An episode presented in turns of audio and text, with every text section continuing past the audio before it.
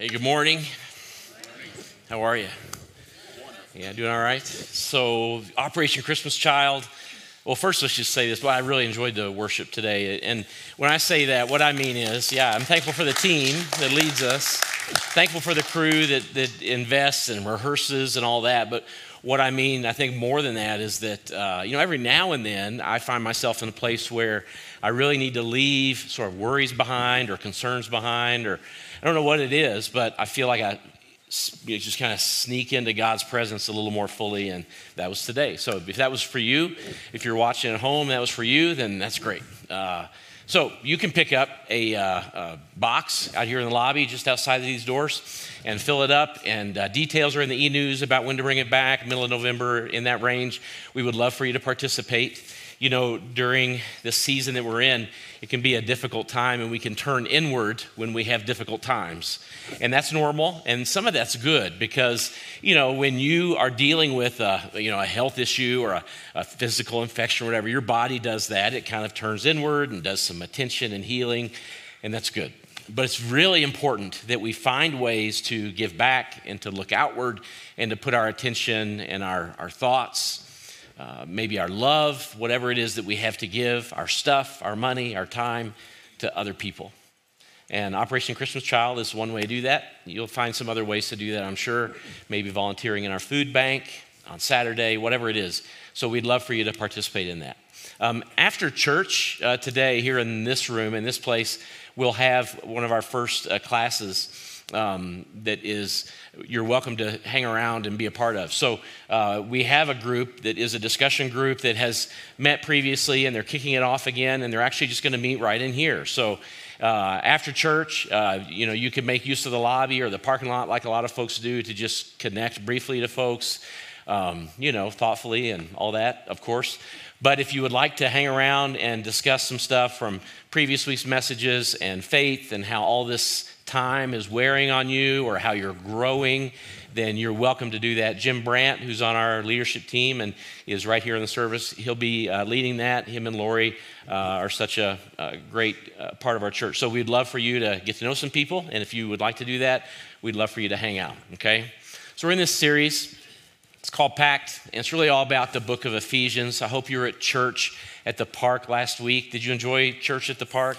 We, uh, we would love to keep doing it, but we're just afraid it's going to snow. So, you know, I mean, that's a lot to, to plan, and it's a big deal for the team to get ready for, and it's actually a little bit expensive for us as a church. So, we're really glad that we were able to do that. About I know, we did it three times, I think, this summer, and uh, but now we're kind of back into this groove. I know schools are kicking off some fall break stuff this week and some next week. Um, our hope is that as we go through this season together that you can hang with us and that we can work through this book of Ephesians together because uh, it's scripture that will light our way and help us find our path. When I was growing up, my dad would travel for work. He worked for IBM, and occasionally he would be sent on a, a work trip, big project or something like that. And every now and then he would be sent to the same place for, you know, uh, a period of a year or so, maybe once a month or maybe even a year and a half. And he would come back, he would, he would bring stuff. He would bring all kinds of things, really. He would bring stories of places we had never been, places we'd never seen. And so I, I heard stories about the Autobahn. He traveled for a year to Germany uh, once a month. I heard stories about weird stuff that he ate in, in Taipei, Taiwan, just stuff that we just thought, oh, Dad, how did you do it? And, uh, and I was little, and you know, this happened throughout my, you know, elementary years, middle school years, even some of my high school years. When I was pretty little, I got used to the idea that, that dad might, when he would show up back at the house from his uh, trip back from the airport there in Lexington, that he might have something in his suitcase for me. And I had this idea because when I was really little, I mean, maybe first grade, there was this thing that I wanted. Dad took a trip to New York with my mom, and he came back from this trip. It was a work trip. He opened up his suitcase, and there was this, this toy that I had wanted that there weren't any available in our vicinity. He found one in New York. It was a little, it was a little motorcycle, and it had a little figure that sat on the motorcycle, and this, this was Evel Knievel. You remember Evel Knievel? I mean, now that I say that out loud, I can't believe mom and dad let me idolize somebody named Evil. That's just, it's just terrible. But this little Evel Knievel, he was sitting on this motorcycle, but the, the best part was that he kind of fit onto this little contraption that I would wind up. Anybody have that toy growing up? Yeah, a few of you did. And I had seen some of my friends that had them. I really, really wanted one of these. And he brought it back. And it was just, I mean, I was maybe five years old, but I remember that day and that hour, the first hour I had this toy like it was yesterday. And from that moment on, when dad would come back from a trip, I would wonder, is there anything in there for me? And occasionally there would be. And so dad would come home. Sometimes after a week or week and a half, I think the longest trip he took was probably two weeks and he would lug his suitcase up into the bedroom, flop it onto the bed, and open it up. And we would have missed dad terribly. And so we would sit around the, the bedroom and, and watch him unpack, and he would sort stuff, you know, dirty clothes, clothes he didn't wear, suits, and all kinds of things. Dad flew first class because he, you know, it was the 70s and 80s, and IBM had money to throw around. So he would bring back little salt and pepper shakers from first class. And so we had about 100 of these in our kitchen that we used all the time. And so he would unpack all of these things, and I would keep an eye out for. Well, I learned to know what it would look like. It was usually wrapped in a, a shopping bag or something like that. And occasionally he would open it up and he would have something for me in his suitcase. Most of what he had in his suitcase was his stuff.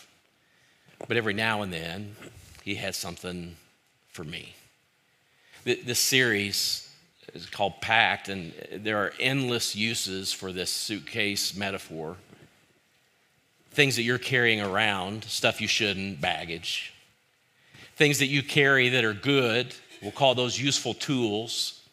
But then there's some stuff in your suitcase that isn't really for you, it's for other people, it's for them. And maybe a question that you ought to ask, and there's several questions that will set up this next bit of this series for a few weeks. Maybe the question you ought to ask is this What's in your suitcase for other people? I mean, to be sure, there are some things that are obviously not for other people. We've talked about that for a couple weeks. This, this, this idea of a, a theological toothbrush, if you will, right? The one thing that's in your suitcase that you won't share with anybody, even, you know, married folk. It's your toothbrush. That's for you. It's, it's absolutely for you, and it's essential. And in the book of Ephesians, there are all kinds of things like that that make up a theological, what we will say is a toothbrush. It's essential. You got to have it. If you don't have it, you go to the store to get it. You want it with you. It's there. You can't travel without it. If you travel without it, you're going to pick up all kinds of stuff you shouldn't pick up. You're going to think things you shouldn't think. You're going to treat people in ways you shouldn't treat them it's important that you have it in your suitcase, but it's for you. Well, it's kind of for you, isn't it? Your toothbrush. Just to dig a little deeper on that, I mean, it's awful when you can't brush your teeth, but it's not just awful for you, is it? It's awful for others too. But it's mostly for you. But there are some things in your suitcase that you're carrying that are essentially for other people they construct how you relate to other people. They determine how you see other people, whether you see them as a nuisance or a value, whether you see them as loved or a burden, whether you see them as somebody that you want to welcome into your circle as you journey along with your suitcase, or you see other people as just this necessary part of of how things are, right? You, every now and then you see the bumper sticker, you know, that declares that life would be great if it weren't for the people, or somebody's philosophy on social media that says, you know, because people are so awful, that's why I have a dog. This idea that that it's the people that make life difficult. What's in your suitcase that you have for other people? How do you see them? How do you view them? What do you have to give? We talked a little bit at the park about this idea that as we travel through this life with our bag, we're going to run into other people. A little friction gets created and something comes spilling out. What comes spilling out as you go through this season, this, this COVID 19 pandemic, this election season, as racial tension still is present, and it will be for a long time. If you're thinking that because the headlines seem to ebb a little bit that it's gone away, it hasn't. One thing will happen and they'll be right back. When you bump into somebody else, when there's friction, what comes spilling out of you? What is it? As you ponder that, you might think of an interaction you had at the store or with a customer service person or somebody at work, maybe somebody at home. What came spilling out of you? What was there? In your little cup that's inside of you, your reservoir, what is ready for others to partake in? Is it? Is it grace? Is it mercy? Is it abruptness? Is it rudeness? Is it harshness? What is it? As you ponder what's available to you, this is the question that we're really asking. What determines your capacity to love? What determines your capacity? Meaning, when you think about what's there and what's ready to come spilling out, obviously it's in you, it just comes out, right? It comes out in a moment when you least expect it. Maybe it comes out and it's wonderful and it's beautiful and you're able to give something that you didn't even know you had. But the question that we want to ask is what determines your capacity? How much do you have to give others? What does that even look like? You have a tank, right? It's a metaphor, proverbial. You got a tank inside of you. What fills it? How does it get filled? When it feels like it's empty, which you occasionally feel, every now and then you think, oh, I just feel empty. I need, what is it that you need? You need time alone. You need more scripture. You need more worship. You need something else, carbs. What is it that you need to fill you up so that you have something to give? And what is your capacity? You know what this is like right? I mean, sometimes, sometimes you're in a, a social situation or you're interacting with people you love, and the love just flows. You have it to give, and it feels good. It, it kind of happens effortlessly. You're listening, you're being thoughtful, you're present in the conversation. You haven't taken some weird vacation and come back to a story and you miss the whole middle and you have no what to, idea what to say next. And many times when the love flows, it just feels good and relationships deepen. And it feels like something of Jesus is present, something of God is in the middle of that. And then there are other times when you feel like if you get poked one more time, somebody's going to get the back end of you and it's not going to be pretty. And you have nothing else left to give. In other words, your, your capacity is completely tapped. So, what does that even look like? Is it, is it this big? Is it this big? Is it different for you than it is for you? Is it something that you can refill? How do you refill it? And how do you maintain this idea that there is some capacity that you have to love? What determines it? Where does it come from? Where does it come from? How do you replenish it? This is an important question. And the reason it's important is because you'll find yourself asking this after an exchange with somebody, and you'll think, where did that come from? And why did I say that? And now I have to make amends. I thought I was doing better. I mean, I slept good. I'm eating good. I feel good. How come I didn't have more than that to give? How does it get replenished? Our little camper that we use We've learned, of course, all kinds of things. We didn't know anything about camping before we bought this thing. And this little camper that we have has a water tank, a fresh water tank. And it holds, I know this because I've read the specs on the camper, 30 gallons, 30 gallons of water. That meant nothing to me, literally nothing. I know what a gallon is because I've seen a gallon of milk, right? But I don't know what a gallon of water means to me. I know how many bowls of cereal I can eat with a gallon of milk. But I don't have a meter on my shower. I don't have one on my faucet at home either. I mean, there is, and I pay for it, but I don't pay attention to it. I just pay the bill, same as you. So, how many gallons means this? How many gallons do you need to take a shower? I don't even know. What about to brush your teeth? How much do you drink a day? And so I have in my camper 30 gallons, and we went off camping to a place where we didn't have uh, you know, you were just all there, not, not hooked up to anything. And I'm wondering, gosh, I don't even know how long this is going to last. So I'm, I'm rationing it. You know, I'm going to brush my teeth with a little bitty cup of water, and I'm careful about how much we're using for this. Shower, I'm just like a little tiny cup, right? All of these things, because I, I don't know. How, how long is this little 30 gallon thing going to last? I'm wondering about my capacity, right? Well, we went camping to a pretty neat place, and all we had to do was plug this hose up to this other spigot and it plugged up to my camper. And I took a big old long shower because it didn't matter what the capacity was. My, my tank was irrelevant at that moment. When you give something to somebody other than love and it spills out of you, does that mean your capacity was empty? How do you refill it? What does that even look like?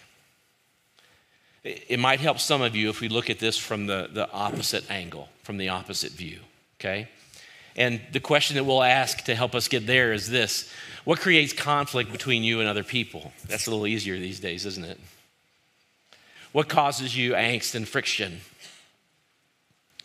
Where's the rub, someone might say? When do you feel a little irritated? When do you feel like what you want to give is anything but love? anything but grace? When do you feel the compulsion to hold somebody else to a standard? This is, this is important that you don't even meet. Where's the conflict? Where's the anger? Where's the withdrawal?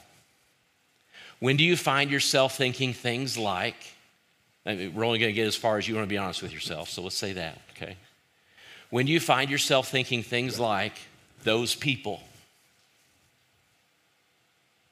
Maybe it's not general for you, maybe it has a name and it's specific. Maybe your conflict, your anger, your capacity is completely not present for him or for her. That's what I mean when we ask the question when you have anything other than love to give. What is going on? Where's your capacity? How do you refill the cup of the stuff that only belongs to God? And what do you have to give? And how do you give it? It's a good question. It's a good bunch of questions as we watch our culture lose their collective minds. And we, are a part of that. Because you and I are present in the middle of all of that conflict. In fact, I dare say that you're a part of at least a dozen conversations through any given week where you have the opportunity to either speak life or speak hurt, where you have the opportunity to give love or give judgment, where you have the opportunity to give understanding and meet somebody in empathy with only the mercy and grace that God can give, or you have the opportunity to, again, hold someone else or another group to a standard that even you can't meet. And it's all around us, and we're a part of it. In other words, you're in the ocean, lots of fish around, and you and I were swimming too every day. It's happening in high school and middle school. It's happening at the hardware store and at King Supers. And it happens in your neighborhood. And it happens with your friends over text. And it happens in every imaginable conversation in every place. So, what spills out of you? What creates the conflict? Where does it come from? What's your capacity to love? How does it get replenished? How, does you, how, do, you, how do you fill up that, that cup that's present in you so that when you get bumped, what spills out isn't vitriol and hate and disappointment and frustration or even closed off and distant, but just the love that has been given to me and to you. And how does that even work? Well, the passage that we'll spend time in over the next few weeks is Ephesians chapter 2.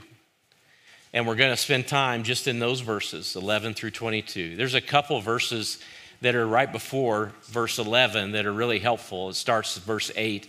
In fact, Ephesians 2, verse 8 we focused in on last week at the park, and it's all about grace. And there's a couple verses that follow, of course, 8, 9, and 10. But the passage that we're going to focus in on is this passage. Starts with verse 11 and goes through 22. And often when we go through a book, we went through Philippians earlier in the pandemic. We've gone through various books here. Often we'll kind of, you know, make some ground, cover some ground, and we'll kind of plow through some things. It's pretty rare that we stop and slow down as slow as we're going to go when we are going through this passage. But it's important that we go slow because the tools that are present in this passage are critical tools that if you don't have, you're going to open up your suitcase and you're going to think, I forgot my toothbrush. They are theological imperatives.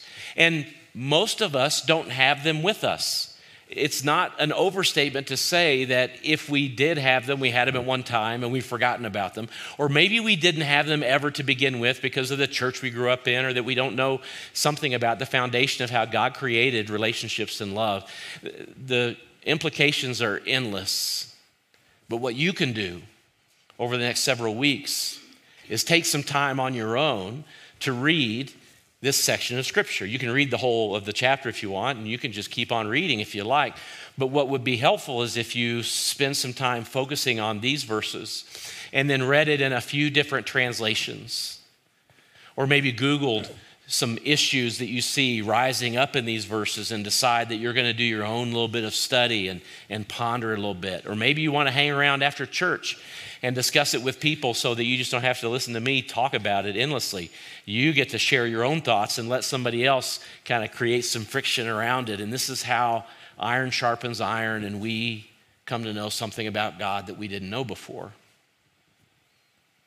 But what if? What if we did that? I mean, this passage is immeasurably rich, and what we'll mine out of it over the next few weeks might help you and I figure out some of the places in which we're significantly stuck. When Paul digs into these verses, it, a lot of theologians believe that not only is this one of the most important, probably the most important passage in Ephesians, maybe all of the New Testament, that, that Ephesians, as we said the first week, pound for pound, has more theology in its verses than any other New Testament book. I mean, Romans is Oh my goodness, talk about a treatise theologically, but it's a lot longer than Ephesians. It feels like Paul removed like every other word and decided he was going to just write it as succinctly and powerfully as he could. And in this passage, you'll see, and this is a little small, but maybe you can see it on the big screen up above.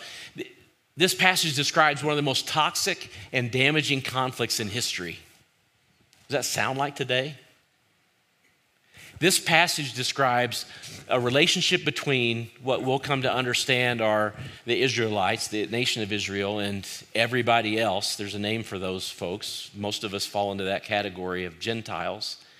And why it's there, and how it was viewed, even. What Paul says about this, it's almost as if he read the headlines in 2020 and went back and wrote Ephesians. It, not only that, it explains the foundations of peace and reconciliation.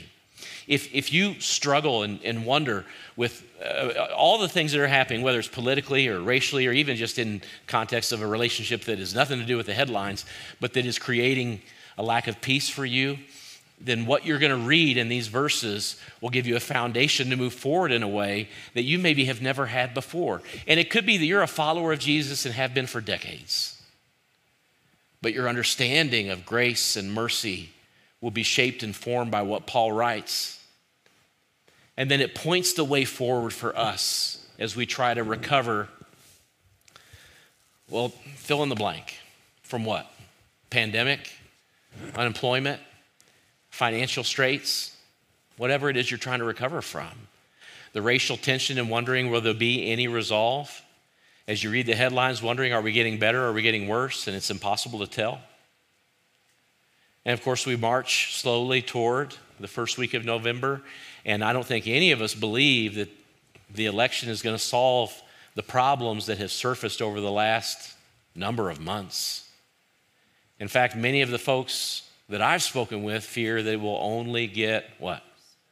Worse.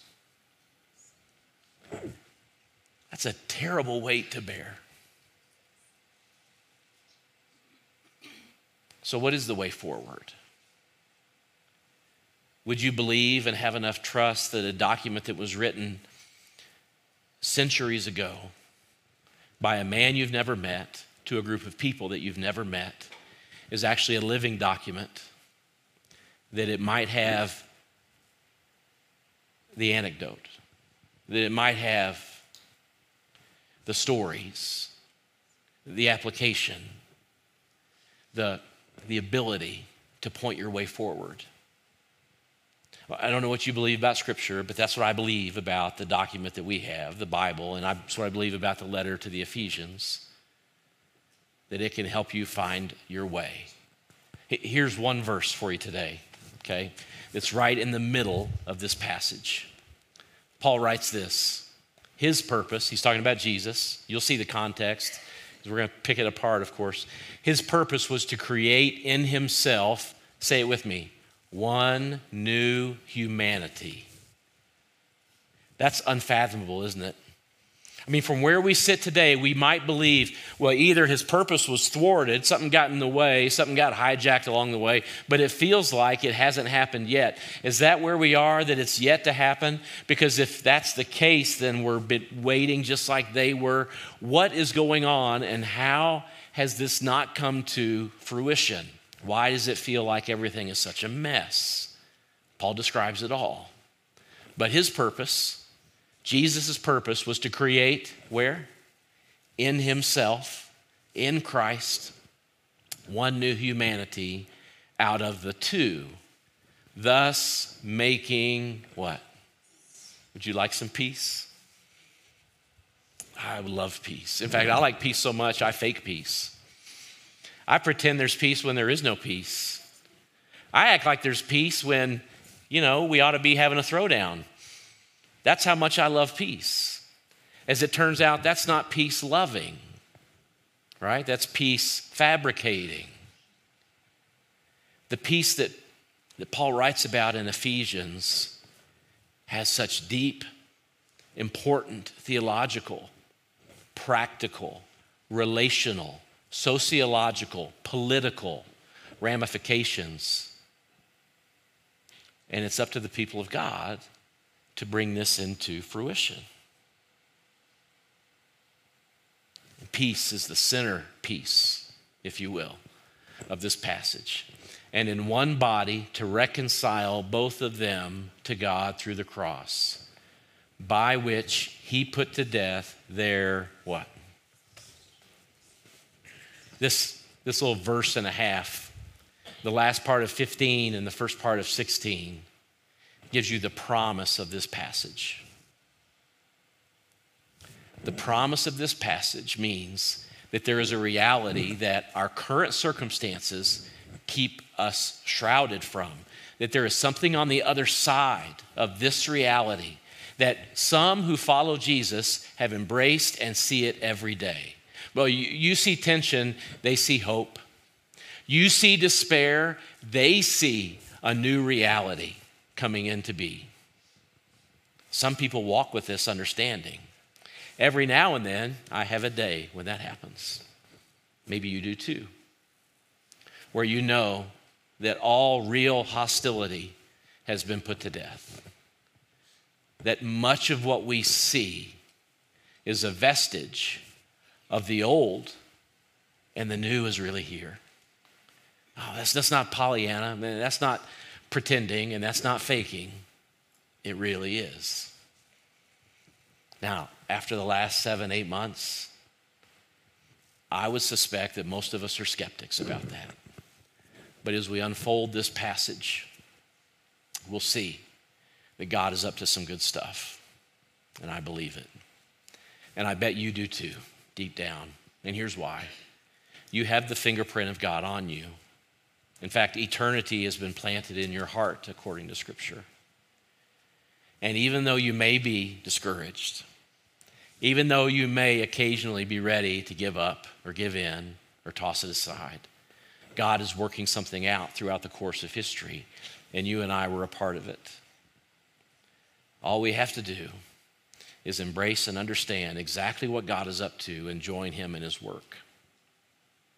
And so we want to do that, especially as it feels like, it's not really true, but it feels like uh, the next four weeks we'll find ourselves um, maybe increasing the, the fevered pitch of conflict in our culture. And so, to help us stay centered and to help us be in a place where we can really give something back, and to help us simply be reminded of what God is up to for the next four weeks, at some point in each of our services, we'll pray through the Lord's Prayer together as a church body here, and we'll do it at home online, and we'll focus in on a piece of it. And so, worship team's going to come up and get ready to lead us in our last our last worship song.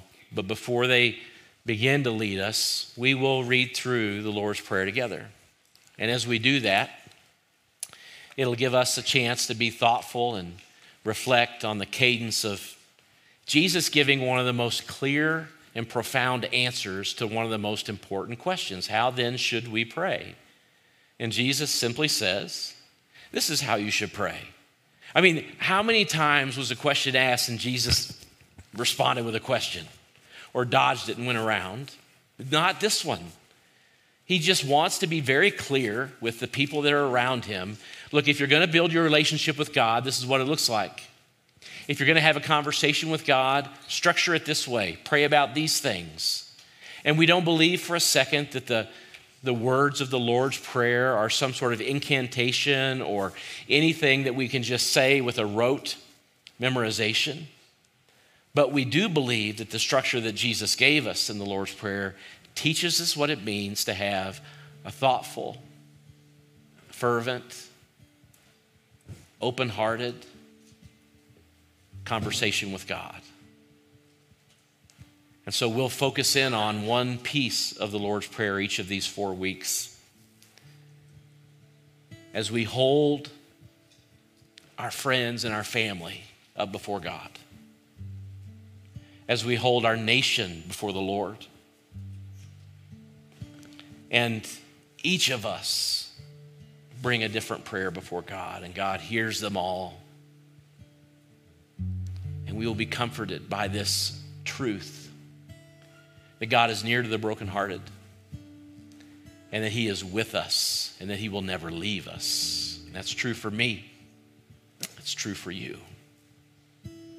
And so here's what we'll do we'll recite through the Lord's Prayer together, top to bottom. This version is from the NIV, maybe a little different than what you memorized growing up or what you remember saying. And then I'll lead us in sort of a, a reflective prayer for this first little section. And we'll work our way down over the next four weeks. And so, let's pray this together. Join me. Our Father in heaven, hallowed be your name. Your kingdom come, your will be done on earth as it is in heaven. Give us today our daily bread and forgive us our debts as we also have forgiven our debtors. And lead us not into temptation, but deliver us from the evil one. So, Lord, we echo these words that your Son spoke to his disciples and to us down through the ages, that many believers all over the world are reciting today in worship services. We echo these words because we believe that we want them to be deeply planted in us.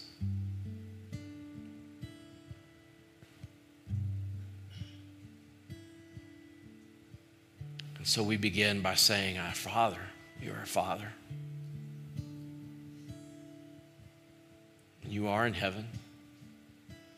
Holy is your name.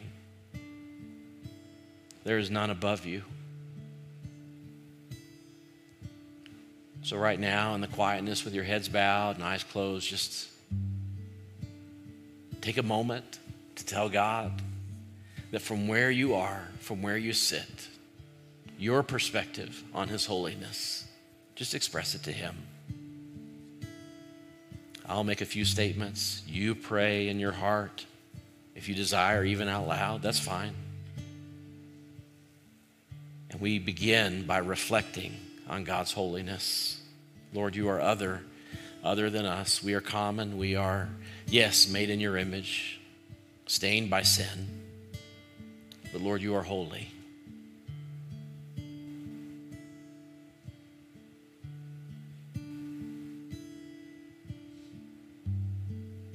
Every star has been placed by your hand. You are mighty.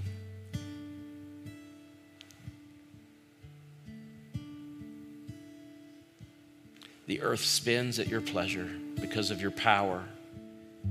The axis in its perfect place for the seasons, knowing and believing that it is you who placed it there. It is, in fact, you who hold it there. Holy is your name.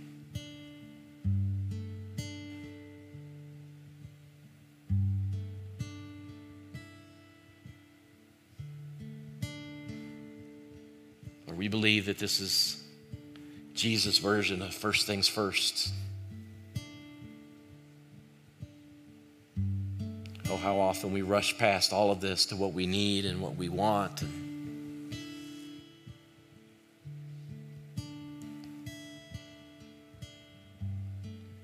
And, what we have missed in everything is your sovereignty and your power.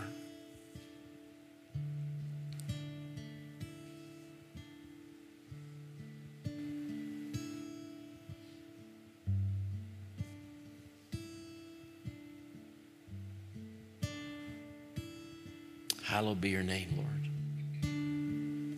Holy is your name.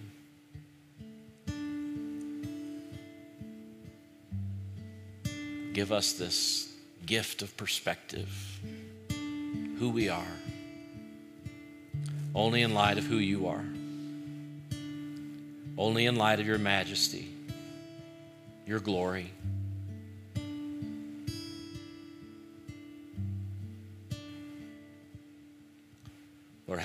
Be your name. And now, as we declare through worship, beautiful, beautiful is your name. We worship you, Lord. We worship you.